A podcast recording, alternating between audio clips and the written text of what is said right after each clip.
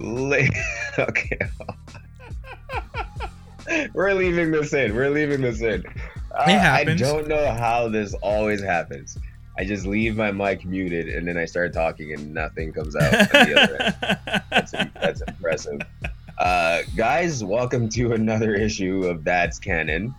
Today, we're going to be reviewing our read of Y: The Last Man, written by Brian K. Vaughn, and I guess art by Pia Guerra.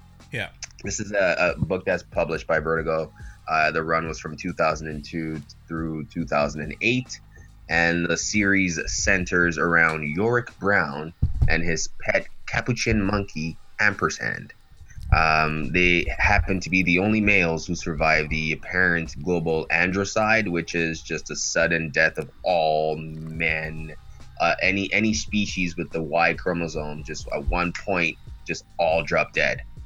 Leaving about, I think, the population, I don't remember the exact number, but super decimated, leaving just women alive. Yeah. And obviously Yorick being the last man in this case. I guess he's not really the last man if you count his monkey as a man as well. So yeah, let's get into it. Elevator pitch. Oh, man. So I just want to preface this episode by saying we are three men trying to discuss what is definitely a comic book that focuses on a female perspective. Brian K. Vaughn is a man, but it focuses on... I mean, Brian K. Vaughn managed to tell a story about a man set in a world full of women and not make it a hustler story, which I already respect. Because that's so true. Because he is definitely like aloof in a lot of cases. He's this prototypical man in the sense of like he just jumps heads first. He's super like he has a girlfriend, Beth, who he's super into. Yeah. He doesn't really think things through before jumping into a situation. Doesn't understand the weight of a situation or the severity or actually what him being the last man alive actually means. I know there's some heavy weight to that. Yeah. He does not get it. He doesn't understand that because he is the last man there. He's gonna need to be used. Yeah. To recreate or procreate in some way and get. Or even just to figure out what happened. Even if they're not even going to use like him in the context of procreation, if the women have gotten to a point where they're just like, okay, well, you know, let's figure out what happened first, and then let's worry about procreation. But then that's also a conversation to be had. Yeah. Should you focus on what happened first, or should you focus on trying to repopulate? Like, there's so many things that could be discussed in this, and that's why my pitch would be. What would happen if you took away all the men and women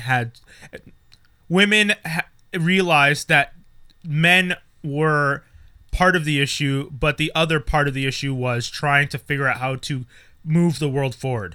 It's always been that issue. At the core of it, it's always trying to find the common ground for the greater good of the world. So whether or not men are there, there's still the deciding factors of what will make the world better. And now that there are no men, you know, some people would say, oh, the excuse that men were the cause is gone. So let's make the world better. So that's true. That's actually a very fair point. That's a really to say that women are going to do it better than men. Exactly. Case, right? I mean, that's what I was saying to Dave before we started. One of my comments was a lot of the time, and I mean, even I said this, you know, when I look at the world, there are definitely times where I was just like, if you just took away all the toxic male men, just in general, all the men, just good or bad, just take all the men away, would the world be a better place? I don't know. And this book tries to see if it would be a better place. That is a very good, like, I remember one time we were doing this, and I forget which book it was, but you guys were like, oh, wait, that pitch is the best. I'm not going to say my pitch. That's basically that for me, because the only thing I was really going to say is like, imagine a post-apocalyptic situation where there's still dystopian societies, which it's just all women, and you'd think that the last man on earth would be in paradise, but it's not. They want to destroy him because they're like, we don't want you to like, we don't want the disease that you guys got that wiped your kind out. We want to survive. True. Yeah, that's true. That's the only thing I would add on to yours. That was a part of it. Yeah, that's true. There's also the aspect of him, again, like I said before, just not really understanding what it means at all in any way, shape, or form. Yeah. He's simply trying to get to his girlfriend who is all the way in Australia. Yeah. Which is so to get laid, bro. Yeah. No, at least they don't pitch as that, but at the same time, it is aggravating that like in this global epidemic, like major issue, the simplistic man is still like, I just want to get to my girl, and you're like, no, you idiot. There's so many. Like, I know you love your girl, but man, you really need to help people figure out what the fuck's going on out there. Like, and there are a ton more. You know how they always say there's plenty. You know how they always say there's plenty of fish in the sea. Well guess what? Now you have all the fish. This is the ocean. No sea, there's no sea. It's just a bunch of fish. The wild has dried up, and all the fish are showing on the surface. You know, like that's all and this is. The only thing is, some of them are like running around with knives trying to stab you. Some of the fish want your ass dead, homie. Yeah, exactly. I think that pretty much sums up all the elevator pitches at this point. Really There's really not much. Oh man, I would say it's like the TV show Last Man on Earth with Amazons. Yeah. I'm so interested in so many other things too. Like, you know, like seahorses, for example, the males carry the babies. Like, it's like so many interesting. Can they reproduce without and like creatures that reproduce without XY? Like, anyways, it's just like symbiotes. Yeah, oh, this guy over here. We gotta keep the comic books, right? Oh my god, that's true. Venom's planet would be okay. There's no, yeah. Okay, fine. So let's start it off. Toby, what are we going on to next? We are doing a segment that we haven't done in a while, I think, called "That's Non-Canon." Oh. And in this segment, we are pitting two characters against another pair of characters. And in this situation, we have post-apocalyptic characters from mainstream media or even comic books or TV shows, as I'm not sure. I think most people are aware of these characters. The first team is Samurai Jack and Mad Max versus Judge Dredd and Michonne. And if you know, their stories, each one of these characters live in this sort of post-apocalyptic or even dystopian sort of future world. Yeah. And they're all kind of human level, but they all have their own particular skills. Skills and sets of expertise that they have. And it's cool because like one team is like, oh, we were so popular they made comic books about us, and the other ones, our comic books became so popular they made movies about us or TV shows about us. That's how it actually works. Very true. Okay, so Samurai Jack and Mad Max one side versus Judge Dredd and Michonne on the other, which is interesting to me. I didn't really watch Samurai Jack a lot. Judge Dredd I am obviously aware of because of the movies for the most part. And Michonne, obviously I read all the Walking Dead graphic novels, watched a TV show for a bit, fell off after 4 seasons. I feel it's a little lopsided in my opinion. I was going to say... And I might be biased. I'm going to be interested here because I think it's lopsided, but I don't think we're going to agree why it's lopsided. Okay. So then, you know what? You go... No, I'm curious. I'll go first because you guys both have... I don't think it's lopsided. I'm kind of leaning towards one side, but I don't necessarily think... So the side I'm leaning towards is Judge Dredd and Michonne, but I don't necessarily think... Like, I at first thought it was lopsided with Samurai Jack and Mad Max... But then I also know that Judge Dredd is and I'm talking like a real Judge Dredd, not Sylvester Stallone Judge Dredd who takes off the helmet because he wanted to show his face because it's in his contract and he needed to have a certain amount of face time. It's something that actually is in Hollywood contracts. Look it up. It's kind of ridiculous, especially with these superheroes that we like. You know, your face is secondary to who the character is.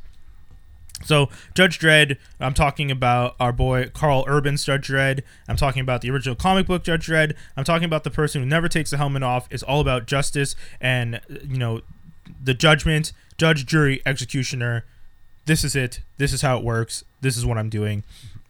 And I'm thinking that someone like that with Michonne at his back, someone who knows how to adapt really well, someone who traveled through Atlanta and a whole bunch of places, walking with like, you know, zombies on chains through the wilderness on her own, lone wolf style, and survived, versus Samurai Jack, who I can give it to for being from the past, thrown into a situation that was kind of like, I mean, Michonne and Samurai Jack similarly are people like fish out of water. Mm-hmm. The difference is Michonne got to naturally evolve through her world as it was going on. Samurai Jack had to quick adapt. Mm-hmm. Which gives him a little bit of an advantage. Quick adaptations are usually important in these types of situations, especially if the idea is that with throwing them into the gladiator pit, you have what you had in your hands. In both cases, I'm expecting they had their swords. Yeah. Judge Dredd has his usual gun, mm-hmm. and the helmet. Yeah, I would give, in this situation, I'd give Judge his regular police gear. Yeah. That fancy gun that he could say whatever and it changes. Mad Max, I'd give him his gear, some type of club or knife. Yeah, and a gun, and maybe like a shotgun. Yeah, that's usually what he's depicted as, right? Like he has a firearm and he has something to hit you with or to cut you with. So being thrown into the pit in that situation, I feel like Michonne, although good at adapting, and quick, because zombies, we've seen the zombies can be fast. She's been in situations where the zombies are coming after her. She's handled herself. She's had zombies that are like twice her size trying to take her down, and she's still shown she can handle herself with the sword, even without a sword. Mm-hmm. She's done it. Not necessarily just zombies, but against other humans. Yes. Right? I was, but that's what I was actually building up to that. Like the zombies being slow and not thinking. I think she's managed that. Then to on top add a layer of people who are equally as aggressive and have that instinct of survival, and she's taken them on and survived. That tells me that, in this situation, she could do really well, especially with someone like Judge Dredd, who would see this and understand the situation as, I'm being put in this situation. I don't necessarily want to have to kill people, but I have to survive to be able to execute my judgments and to keep my protocol in order, because he's going to like to stick to his rules and his structure. He's going to have to do what he has to do to survive. And I think that gives them the edge with him on that team. That's my opinion.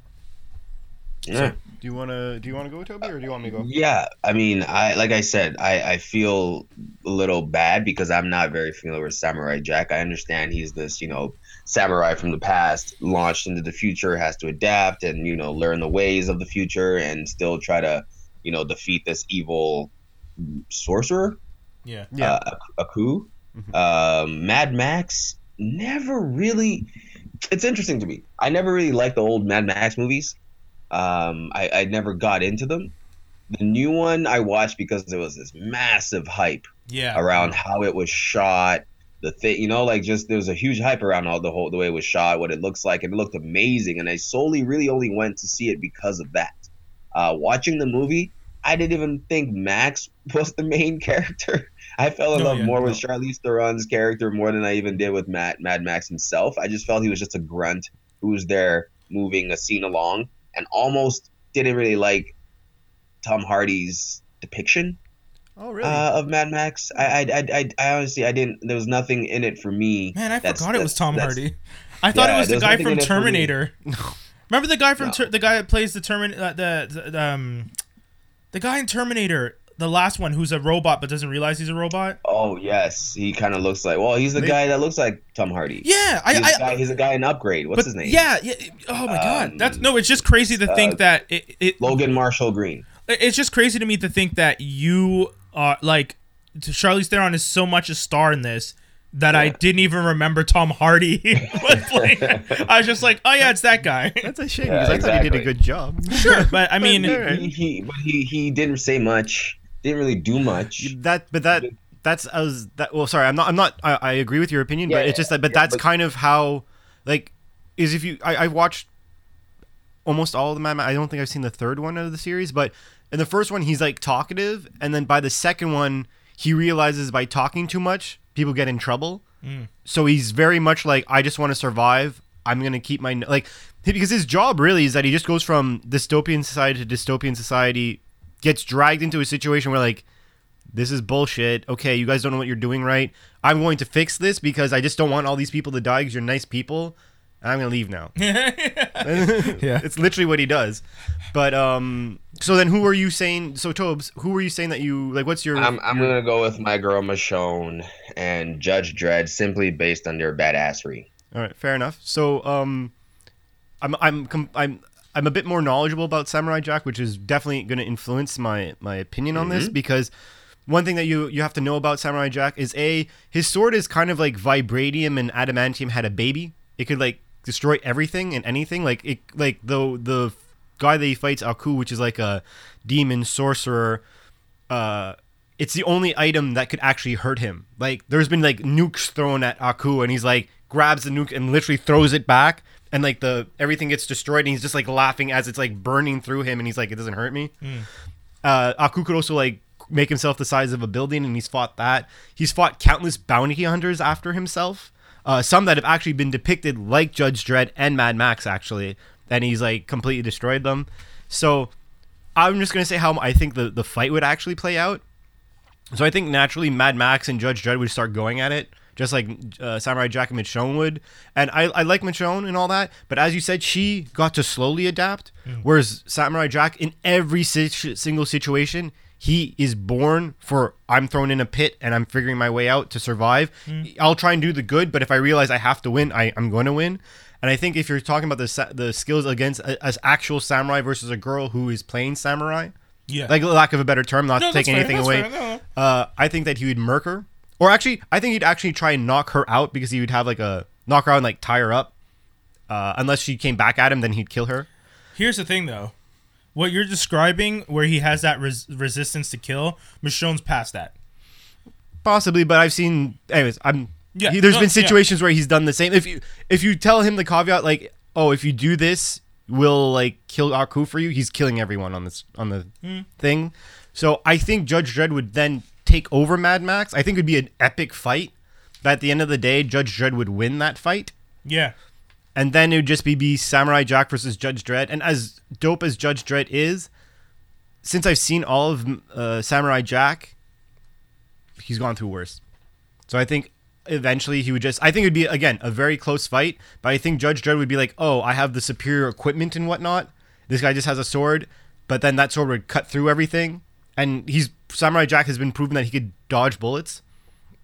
Like, he's so fast, he's so in tune with his abilities that he could dodge bullets. Yeah, that's why, like, so I feel like maybe it's not fair. I was just trying to like figure out who would be the best items for this. That aspect, because in my mind, like, I knew that Samurai Jack had faced people who were far more lethal than other characters, and I knew he moved really fast. But I saw the disadvantage for him being Mad Max as his partner, because then I feel like Mad Max gets taken out early on, and then it's Judge Dredd and Michonne versus Samurai Jack. And even if he's...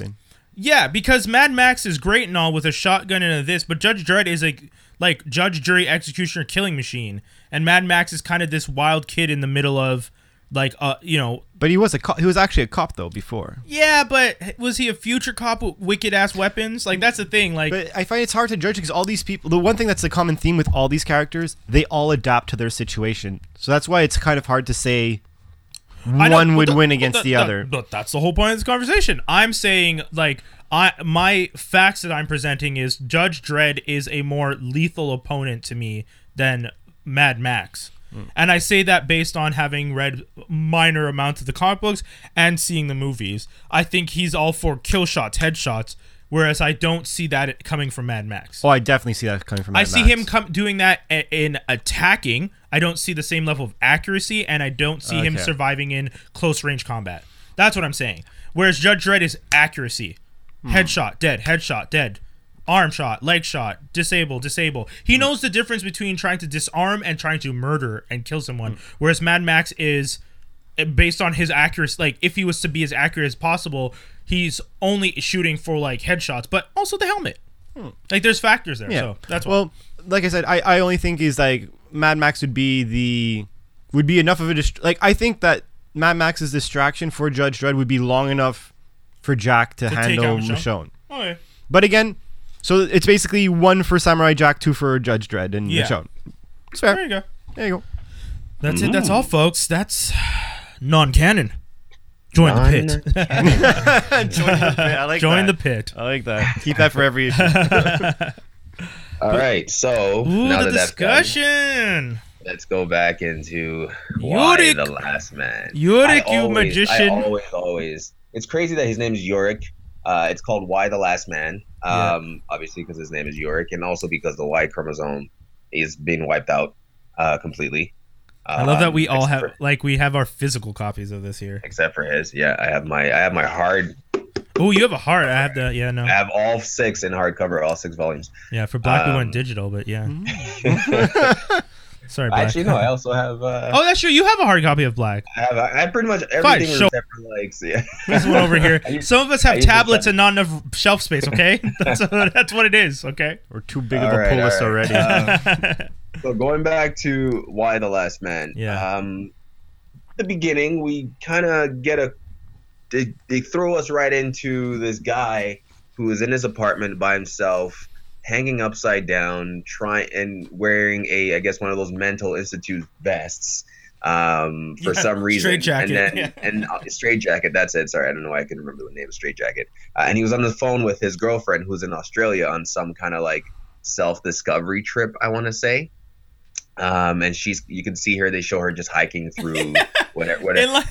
I would love an Australian to tell me, do you go hiking in a bikini top and shorts with no bags and just a cell phone, not paying attention, skipping on rocks?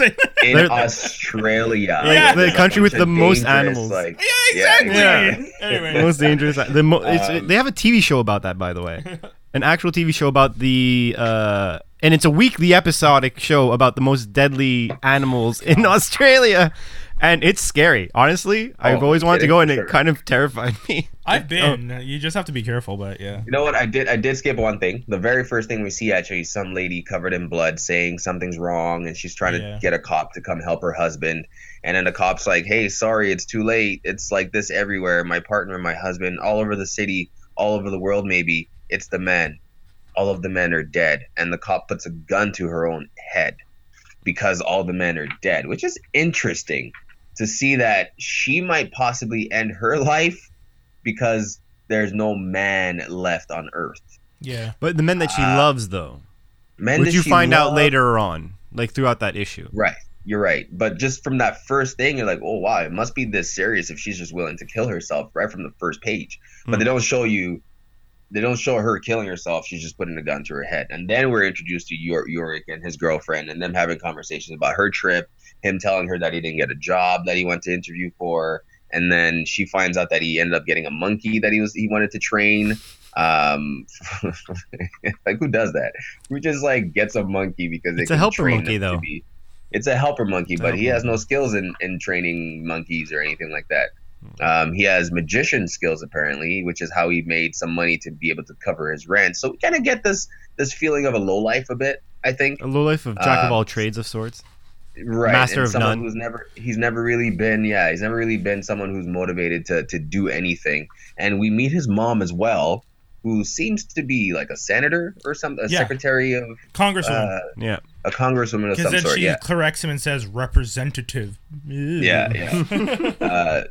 And the women that we're being introduced to right from the get-go come across as strong, independent women. There's not one woman from the beginning, like the first couple of issues, that comes across as weak. No. We also meet the Israeli, I want to call her captain. Yeah. The Israeli, and what's her name again? Alter?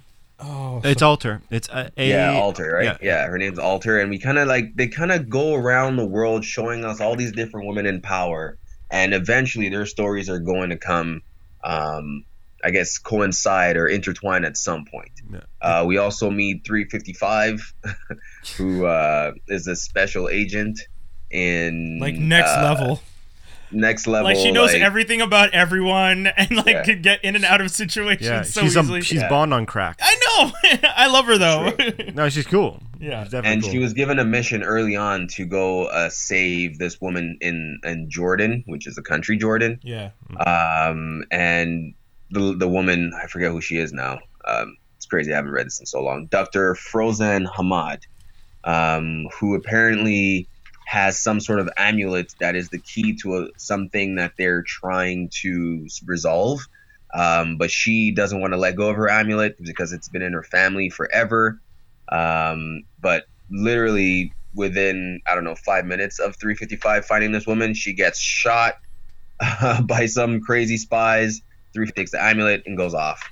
And from then on, the story kind of just starts telling us what happened before the man all die, and all these characters were supposed to know, and eventually you'll see how their story starts kind of intertwining. So I'll say this, one of the things I'm not a fan of that method of storytelling with the jumping. There's a lot of back and forth stuff. I don't like jumping. So you don't like flash forwards and flashbacks? No, I can't. Like, I get why you're doing it because there's so much going on, and sometimes it's meanwhile, sometimes it's 3 hours ago, sometimes it's yesterday, sometimes it's 2 weeks from now, and I'm like, okay. Yeah, this one starts with now. Yeah, like the first page, like Brooklyn, New York now, and then after that now, then we go back to Brooklyn, New York 29 minutes ago. Yeah. And then the next thing after Yorick in New York is the Israelis 18 minutes ago, and then the Jordan thing was I don't know how many minutes ago. But 7 minutes. That's the thing. So it's, in my head, you don't have to tell me. Like, I understand why there's a countdown because it's counting down to the event. Cool. It's just that you didn't have to tell me 18 minutes ago, 7 minutes. Just keep writing the story and showing me, like you know, because you start off by indicating the event, and then you went back. You could have just started with your first point with Yorick on the phone, and then gotten to the woman with the gun saying all the men are dead, and then led me into the story. Well, I feel like they tried to do like a Pulp Fiction vibe to this storytelling, which is hard to do, which is an art in itself, but it's hard to do. But I don't think it was necessarily too much of a hamper. What was interesting is to see, well, I mean, not interesting, but feel almost bad is Yorick is, or Y, I'm just going to call him Y. He's a little, I think sometimes he's a little dumb. Well, no, like Toby was saying, he's impulsive. He's straight up dumb. Okay. Yeah. Straight up, like even I thought you guys were just gonna say impulsive, but you guys are like, no, he's dumb, guys. I didn't skip around that at all from the beginning. He's impulsive, but he's impulsive because he just does not understand the severity of a situation, and to not be able to do that, that means you're not emotionally intelligent in some way. But the thing is, it's like, you know, like for example, you know, after the event happens and he's like alive, which he at least he's smart enough to like keep a mask on, and he's like, I don't want to contaminate anyone. I also don't want anyone to know who I am because, like, obviously I don't know what's going to happen because I'm the only man. Apparently disguises his voice so badly under that mask that people question it right away. Yeah. I'm Beth. Beth, why is your voice so weird? Yeah. You know, it's like, right away, people just suspect it right away. So one of the things I find interesting is the amount of times that he throws caution to the wind.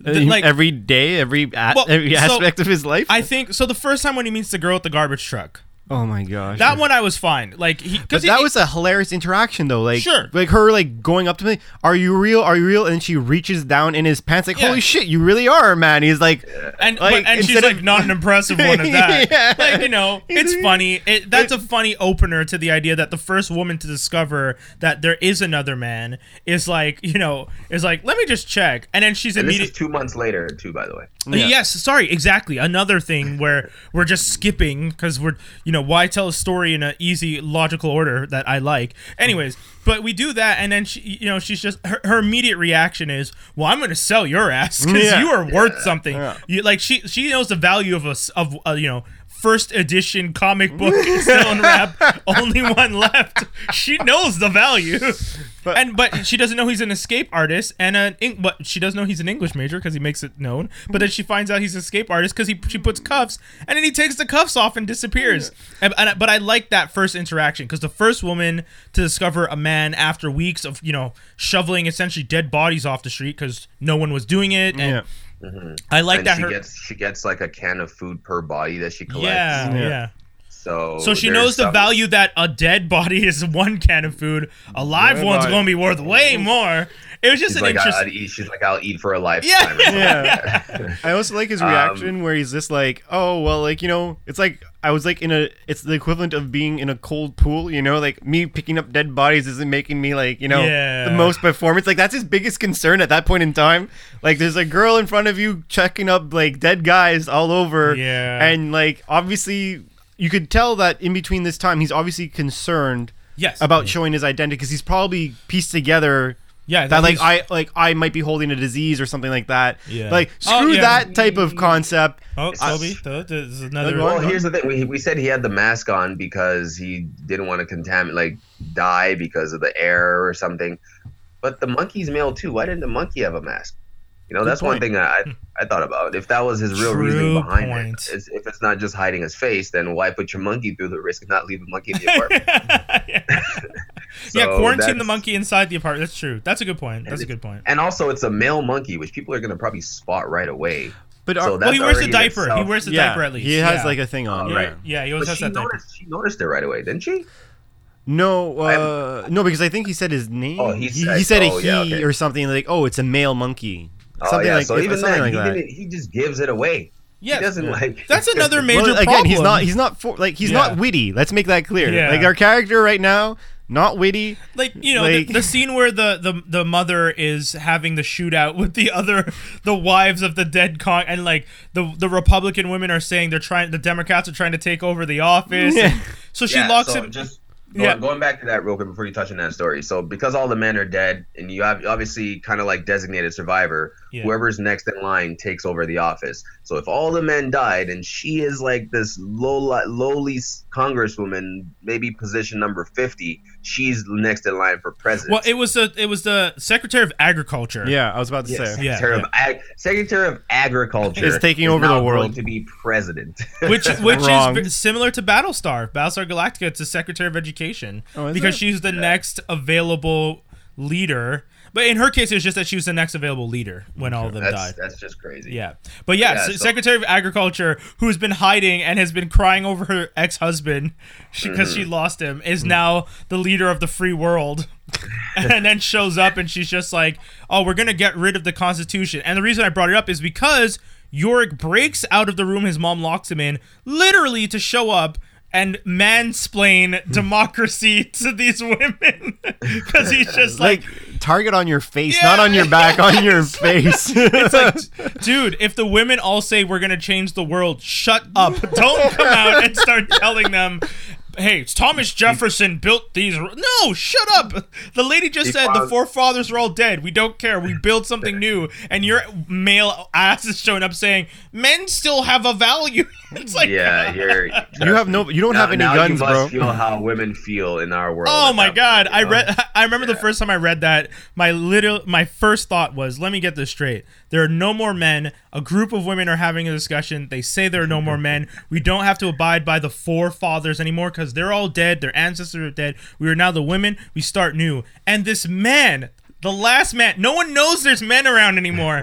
And a man walks in and says, that's bullshit. And it's like, you idiot, shut up. We're not around for you to make us look bad, but you're making us look bad. Exactly. That was my first thought. One time we wouldn't look bad, and your ass does the one thing that would make us look bad. Anyway, sorry. As I noticed that we're talking, we're jumping around a lot, and we're jumping around a lot because that's how the story jumps. And for those listening, we're just going to be touching on the parts that resonated with us. Yeah. Once you start reading this, you'll understand the jumps and how he goes from seeing this girl on the street to being with his mom now in D.C. and his mom locking him in a room because these Republican women are trying to burn down the White House. So there's a lot of jumps, but the jumps make sense in the story. You're not going to get lost. You're not going to get lost in the jumps. You might get lost in us talking about the jumps or bringing up stories in the jumps, but you won't get lost reading it. It's actually one of my favorite graphic novels, and we talk about how stupid and dumb Yorick is right now. At the beginning, he gets better. Well, yeah, he starts to understand as the story goes along. He starts to understand what his role in this is and what he needs to do, and starts actually quote unquote cooperating with the woman in charge. Okay. One thing I do want to touch on is his sister Hero.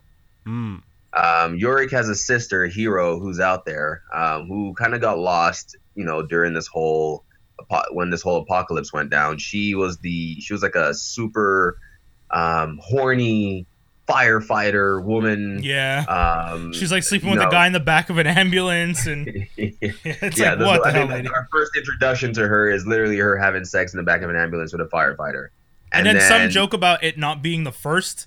Exactly. It means that she's kind of whoring herself around in some way. So, but we hear this from other women, so it's kind of an interesting perspective. It's not the men calling her a whore or anything like that right away. It's the women already.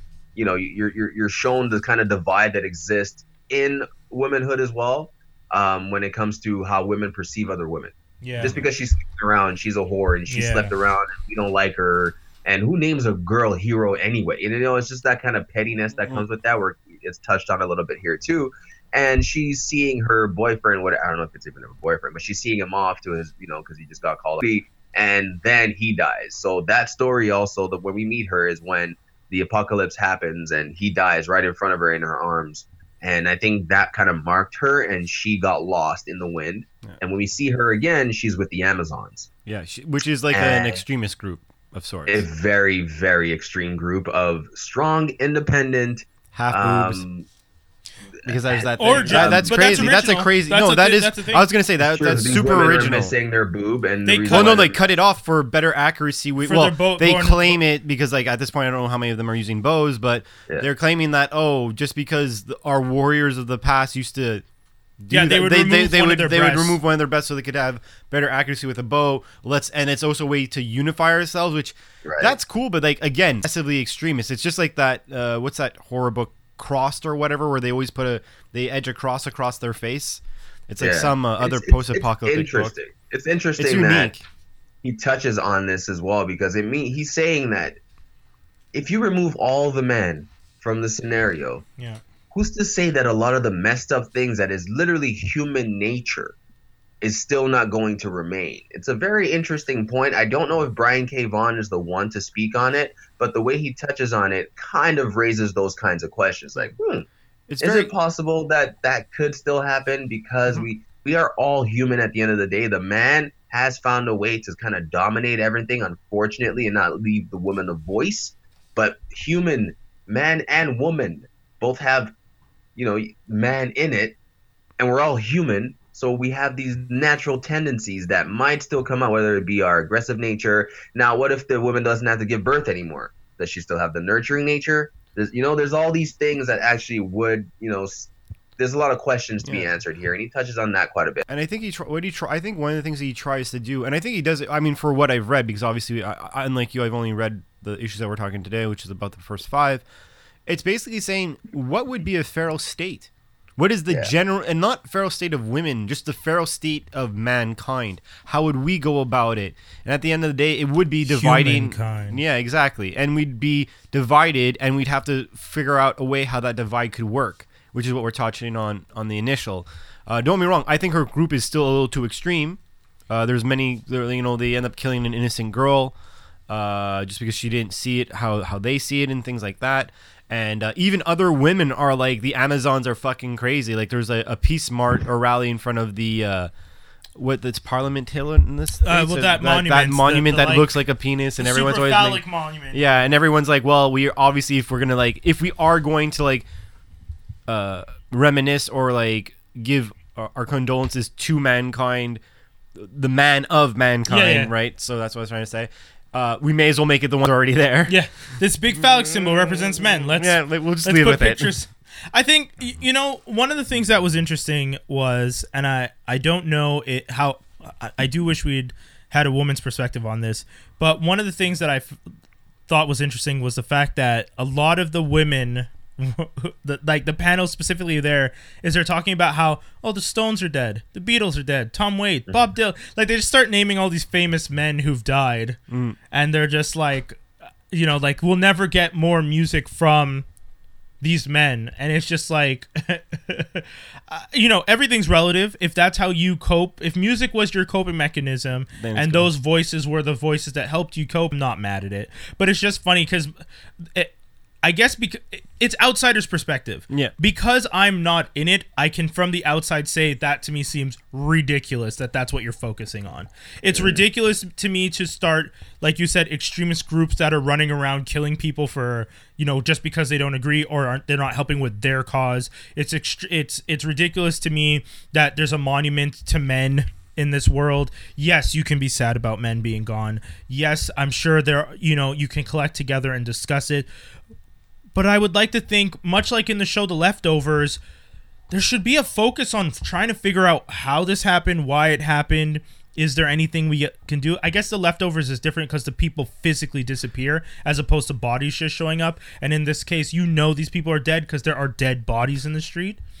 But at the same time, to me, it just seemed weird that there was so much. I guess, outsider's perspective. It's hard to think that you know, would we spend that much time crying over the lost men? I guess I think it's yes, because I think which is the part. Sorry to cut you off there, Dave. Which is the part that sometimes I felt in this may come off bizarrely sexist, because he still kind of keeps the usual tropes in terms of how women would deal. He doesn't know, so maybe look at it from a different lens. No, I see it as a populist lens, a population. Would mourn men like that? No. Men in Black said it smart. The movie Men in Black, Tommy Lee Jones, when he's explaining to Will Smith the concept of aliens, he says, a person is smart, people are dumb. Well, yeah, that's right? That's not even just dumb. Yeah, man. But so the populace is still in mourning because everyone is dealing with things differently. You have people who've been with their husbands for years, kids for years. But you have lost their sons. Yeah. So, but you have the small knit, those who are in charge. Those people have gone in over it. Those people are trying to figure out how are we going to organize society. The doctor who's blaming herself, because I don't think it's actually the doctor's experiment. The doctor who tried to like have a baby without having a man inseminate her. She thinks it's her fault, but at the end of the day, I'm pretty sure it relates to that amulet that got taken away from... Because the amulet thing that you were talking about before with 355, the girl that she takes it from, she's like, if the amulet leaves where it is, something bad's going to happen. Yeah, like, and then the second like it goes away, Trojan style, like exactly. Yeah, yeah. So like that's what happened. That's what I'm pretty sure. That's really what's related to what's going on. I think that's where it is. So I'm not against it in regards to like how you guys are when they're reminiscing about like the guys dying. I feel it's like 2 months. The first month is like excessive. I would imagine if I was in this situation. Well, the natural stages. The natural stage would be like excessive, like I miss everyone who was close to me. Oh my God, oh my God, oh my God. And now it's time of reflect. Yeah. I'm reflecting on what I lost. I'm realizing now logically what's not left. But if every time you start that process, you'll start what you hold close or dear to you.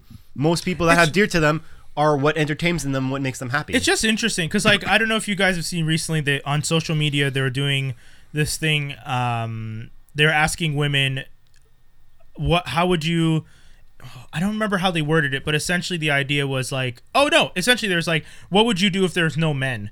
And like, you know, one woman was just like, I'd go jogging at night and not have to worry about being assaulted. And like that, the thread on Twitter is like insanely like depressing when you realize that all these women fear this every day in their lives. And this is why there are so many things they don't do because you know, they're afraid of assault, attack, abuse, you know, uncomfortable situations. And to think that, and that's why when I read this book, and I think that's what Toby and I are saying, when you take those tweets and that reaction to the idea of no men, and then you compare it to how this book is handling a world where there are no men and how the women are acting, that's to me is probably why I'm because it very much reads, and that's what Toby was saying, it reads like a man wrote it. Oh no, definitely. I'm not arguing that. Like, I'm not saying that women would go on the street and start dancing and celebrating there. And you're right. There would be like reflective, like moments of like, oh my God, like I've lost my father, my son, my nephews, my every male relative is gone. And then, but then there's also women who'd be like jogging at 2:00 in the night in the middle of Central Park and not worried about a man assaulting them, whether or not a woman would show up and the Amazons would show up and start attacking you is a different thing and a whole other worry. But the ratio of Amazons to men attacking, like, you know, it's very different. Yeah. So that's very true. What would that feel like? Like just to feel free in that way. Yeah. That wasn't really shown. Exactly. And that's something that was missing. That's my thing. Cause see, like, and it's good that we like, it's funny that we did this, the Why the Last Man now, in a post-Me Too conversation where a lot of those questions and comments are being brought up. Because I specifically remember seeing that thread just the other day. And I'd read Why the Last Man the first time before seeing that thread. And the first time I read it, I was like, this is just a story. And then seeing that thread and seeing the reaction and then rereading this, I was like, whoa, this is a whole different perspective. Because like any time the women seemed really, really sad about it, I was just like, yes, I agree with you. As a populace, there would probably be a lot of mourning. But there's also Twitter is a reflection of the populace, and there's a lot of women saying, like, I would run around naked in a park and do, like, I would do whatever I want because I wouldn't have to be afraid of, you know, men judging or another woman. Like, there's the idea of, like, that would have been interesting research to do. Yes. And then really compile those and see if you can actually insert that into your story in some way. In terms of asking them what they would do and how free they would feel, it would also be good to ask them, but then think about a year or two later, how would you actually feel? Yeah. And then get that perspective as well, right? Yeah. So, not going to knock Brian K. Vaughn. He's no. Like that. He's a very good writer. I like a lot of he's written. This story is really, really fun. It's a fun ride. It's a different take on the whole post-apocalyptic thing. Most things that we see normally post-apocalyptic. Yeah. This is why this got all the acclaim it did when it came out. Yeah. Because it was. And they're making a show of it. Oh, are they? They're making a new show of it with Diane Lane is one of the main characters. Oh, shit. That's sick. I think she'll be playing his mom or something in this. And I think the show is going to be even more interesting because the show's going to be done now. Yeah. After all these things. Yeah. So sorry. And the other thing, so we'll see if the same comments that we're saying right now come out for the show. Yeah. One thing I'm happy about it though, because as we're saying, like the thing that's kind of weird when reading this book, it's like I almost wish there was two creators. I wish that he co-wrote it with a woman almost because like I was worried when I was initially, you read the summary right away and you're like, oh man, this guy better not be like, putting male testosterone over this and example, like we were talking about how he interrupts the conversation and all that shit. Yeah. I hope that he doesn't do that. Like I was like, if he makes a joke where like, who's going to open my pickle jar or something, I was going to lose it. But overall, I think he did a really good job. Some other things, 2 points though I thought was hilarious in regards to how oblivious, which is kind of interesting. He puts the concept like the only man alive is kind of oblivious to things. Yeah. I think it's funny that, do you guys think that Beth was about to break up with him on the phone? Yeah. I'm like, why are you trying? She was about to tell him that she did something. Yeah, either I cheated on you or I'm breaking up with you or something. Like, I wouldn't be necessarily rushing to Australia with the last conversation I had with this girl. Mm. Like, don't wrong. I obviously there's like I would want to figure that out. Yeah. I would eventually want to, but the fact that he's like right away like beelining to her, you're like, dude, you got to read between the lines. And it's funny because before their connection drop, it looked like he was about to propose to her on the phone. Yeah.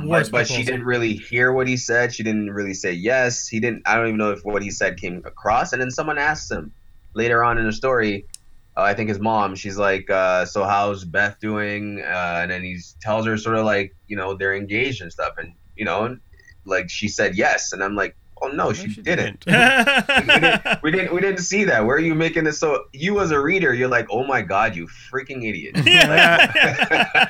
Like, he's a very frustrating character to read, but it's also fun to see what the heck he's gonna just put his step into or put his foot in his mouth on. Yeah. So. Yeah. And one last thing I wanted to put because I thought it was hilarious. It's at the beginning of issue 4, I think.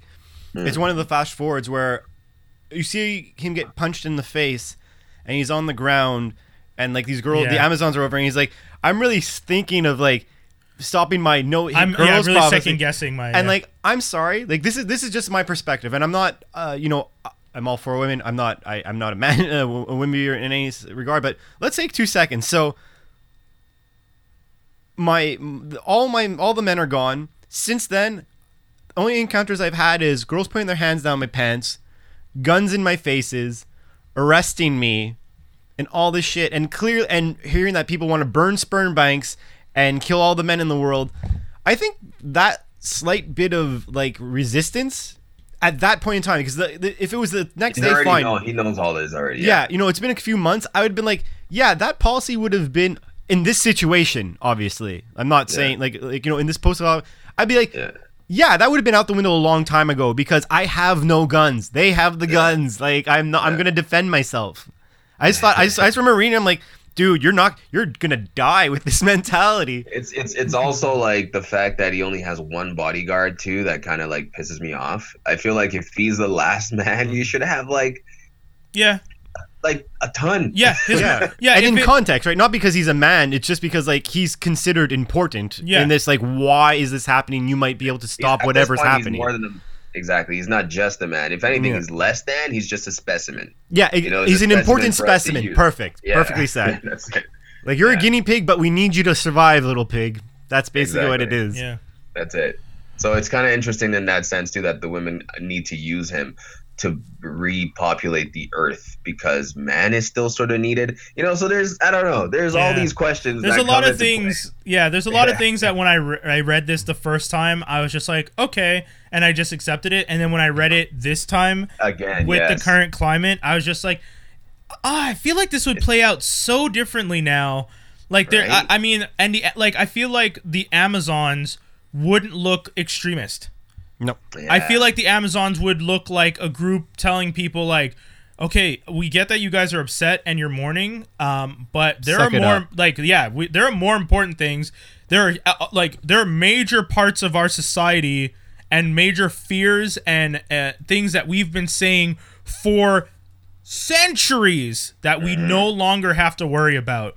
We're not. And now let's rebuild. Yeah. Our own. Yeah. Let's rebuild things in our own image and what we think is the right thing. The things that weren't done right, let's do them right, so that if any way we do find a way to repopulate the earth, that's the foundation. Exactly. Perfectly said. But no one is actually working towards building that better foundation. Yeah, that's one of the things. That is one of the things that is missing here. Yeah, and also said though. Yeah, still great. And but it's Mad Max. It's basically saying the world, because it makes sense though. If it happened, disarray would happen first. Mad Max type of scenario or Walking Dead scenario would happen first, and out of pure stress, anxiety, and unknown, humans act irrational when they don't know the future outcome. Of course. In this situation, no one knows what the fuck is gonna happen next, because they don't even know if they're diseased that it's gonna happen eventually. Sure, but you still have 3.5 billion people on the planet, and you still need to figure out how. Like, yes, your food, even your food's affected because you know, if you guys were eating meat, that's not the same thing. You know, are there any bees? Because what bees? The male bee is the drone, and the female bee is the queen. Usually, are they male bees? Are they pollinating quickly enough? There are huge aspects and never thought of about it. That way. There's tons of stuff that I'm like, in my head, I guess because I like to apply. I like to look at things super hyper logical of like, what is the plan we need to execute to survive? You know, like. When I look at it that way, the story is fun, but the story is definitely a fictional idea of how we would handle things because it ignores other major aspects. Maybe they address it later. Remember, the Y: The Last Man has multiple volumes. This is volume one that we're reviewing. We haven't read the other volumes. Hopefully there are those things discussed. What happens to the bees? What happens to the animals? What happens to plants? What happens to any with the Y chromosome? Are insects different? Is it not a Y chromosome that decides male? Like, I don't know. I'm not a scientist. Will we find that out? Will it be explained? Does the world need these things addressed?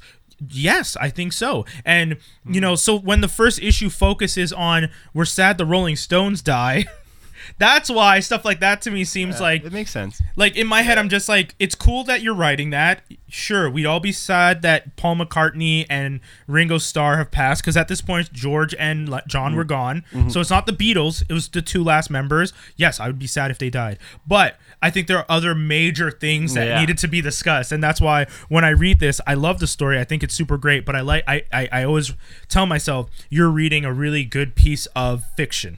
And not something that addresses what would. Statement. Yeah, no, it's definitely not actually addressing what would happen because there's so many wild things that aren't addressed in the first issue that when I think about, I'm like, yo, you are skipping over huge swaths of the world that needs to be addressed. That's true. So, yeah. So I mean, you can only expect so much. Yes, I agree. So as far as like what we enjoy reading and graphic novels and stories and everything is concerned. Post Me Too raises more questions than it did before, and same for me. When I read it the very first time, I loved this. This was for a long time and probably still is my favorite read. But reading it again now and with everything that's going on and the fact that we are aware, some men probably aren't aware as we are when it comes to these kind of issues. Yeah, the fact that we are aware, we're actually able to pick out the things that we feel probably won't happen. Yeah, you know, which doesn't ruin the story. But it's very good to think about those things. Or it would happen, but I would understand why the Amazons would be as mad as they are. Yeah. Right. Because exactly. If massive amounts of women were at monuments dedicated to men in a world where there are other issues that need to be addressed, I 100% understand angry women being like, get the off your asses. There are things we need to do. Someone go to the farm and start working, man. You know what man would have done? Man would have probably already, oh God, I don't want to do that. Oh, I don't even want to think about it. We just lost a bunch of viewers, bro. We don't want to lose the people now. That's a whole other interesting conversation that we could have, not even related to this podcast.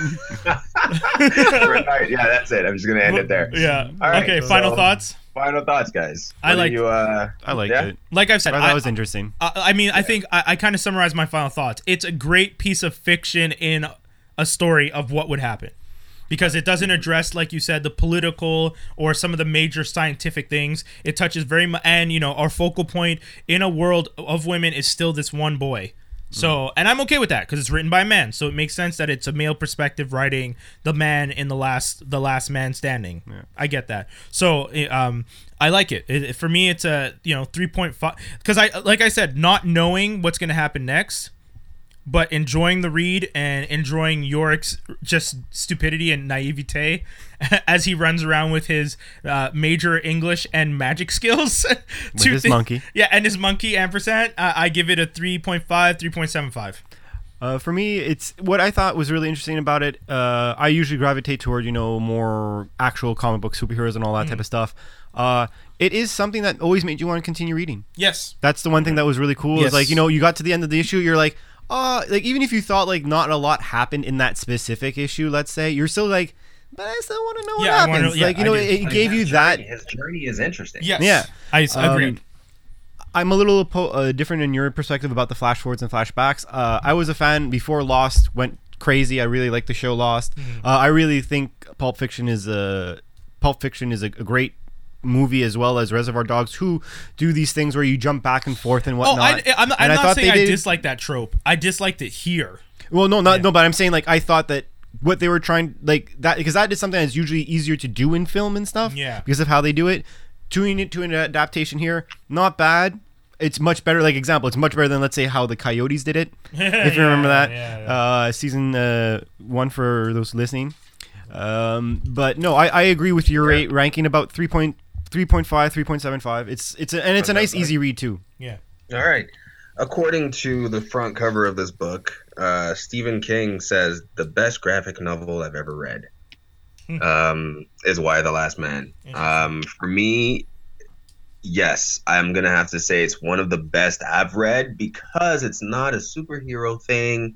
It's just one of those. It's just a well-told story. Mind you, with some holes, mind you, with some objections, but what story or what intriguing piece of art doesn't really leave you questioning things? And it should leave you with questions and things for you to go answer for yourself and really see if you agree with what the person is saying or not. Yeah. And this is also done in a fun way. It has, it has a lot of action. It has a lot of emotional aspects to it. Sociological themes, some political sprinkled here and there. It's got a lot of everything. I'm going to give this a 4.25 out of 5. Okay. One of my favorite reads. So good. You brought it up. He's I wanted to be a 4. Yeah, yeah. He wanted yours to be a 4, so he averaged you out. Okay. All right, yeah. So that does it, guys. I think anyone who goes and grabs this will not be disappointed by this read. Definitely. And if you are, let us know. Reach out to us. Yeah, I'd be down. Yeah. All right, boys. That's a whole show. Thank you so much, everybody. Once again, squared-idea.com, Patreon. Merc_Witta, that's WITTA_mouth, if you want to find me on Instagram. And, definitely by the time you're listening to this, Trinity 1 and Fathom 1 are out, so, get on those. They're interesting reads. There you go. At that fit dude on Instagram. And then I'm at Brian Holiday, and you can follow us on Instagram and Twitter for the Franklin Armstrong Collective at A Strong Franklin. You can follow us on Facebook, facebook.com/FranklinArmstrongDotcom, and the website is franklinarmstrong.com. That's the show, guys. Thank you so much for tuning in to our episode on Why the Last Man. We'll be doing We Stand on Guard next week. Next issue. So tune in for that. That's it. That's all. We're out, kids. Peace. Ciao. Deuces.